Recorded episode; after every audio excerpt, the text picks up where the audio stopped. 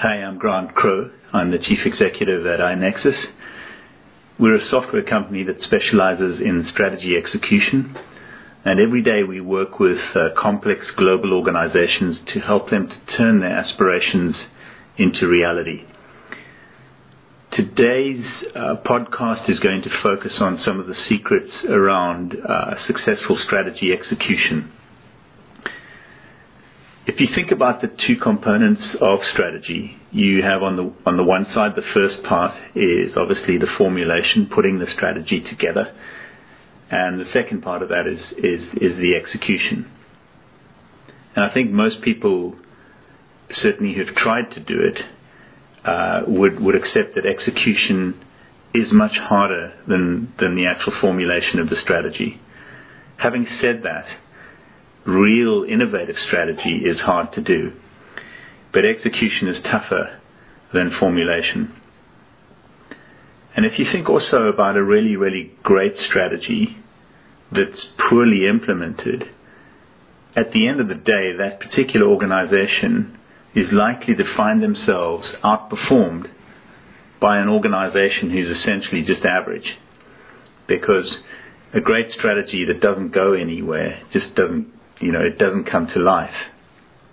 On the other hand, what you don't want is a poor strategy that's really, really well implemented, because that's going to cause you real problems, because the wrong things are actually going to get implemented and lead to quite, dramatic impact for the business. Most chief executives over, the last 10 years or so have, when surveyed and asked about their top priority, most of them have mentioned the ability to execute. However, and the percentages vary, generally only about 10% of strategic intent is actually realized. One of the real problems that senior executives face is that only a small proportion of their employees, their team members, will be able to clearly describe their strategic objectives, despite the presentations, the intranet, and all of the other things that have happened to try and communicate the strategy to the team across this complex business. One of the other issues, of course, is the urgent versus important problem. All of us are busy. We're caught up in the daily whirlwind of satisfying our customers and doing what we do, and we struggle to make enough time to support the breakthrough strategic initiatives and actions that are required. And then a third key problem that I'd like to identify is what we call the rearview mirror problem. If you're only using lagging indicators, you're only ever going to know after the fact whether or not you're on track with your strategy, and that's too late. So to execute well, we need proper alignment and accountability. And the first secret really is to stay focused. And probably the best way to do that is to pick only a few things to do. It's one of the strengths of the Hoshin Kanri methodology that you're forced to pick only breakthrough objectives. So you don't have this sort of flowering or proliferation of additional objectives, the sacred cows, etc., that tend to raise their heads during the strategy process. You pick a few things that are really going to make a difference, and you focus relentlessly on those. Secondly, you've got to close the loop.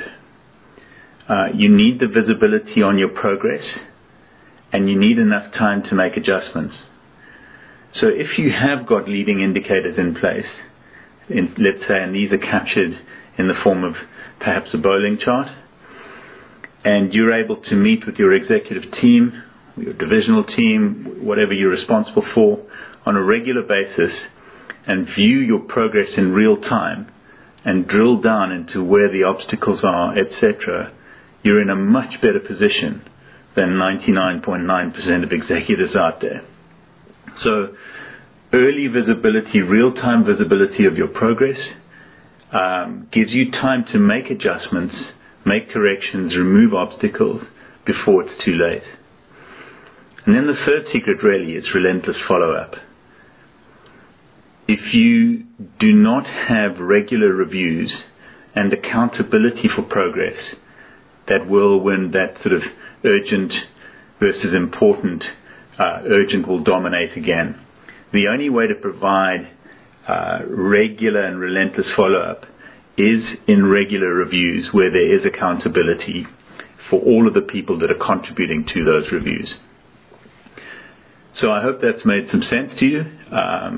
Feel free to visit our site, i-nexus.com, where you'll find a lot of useful information.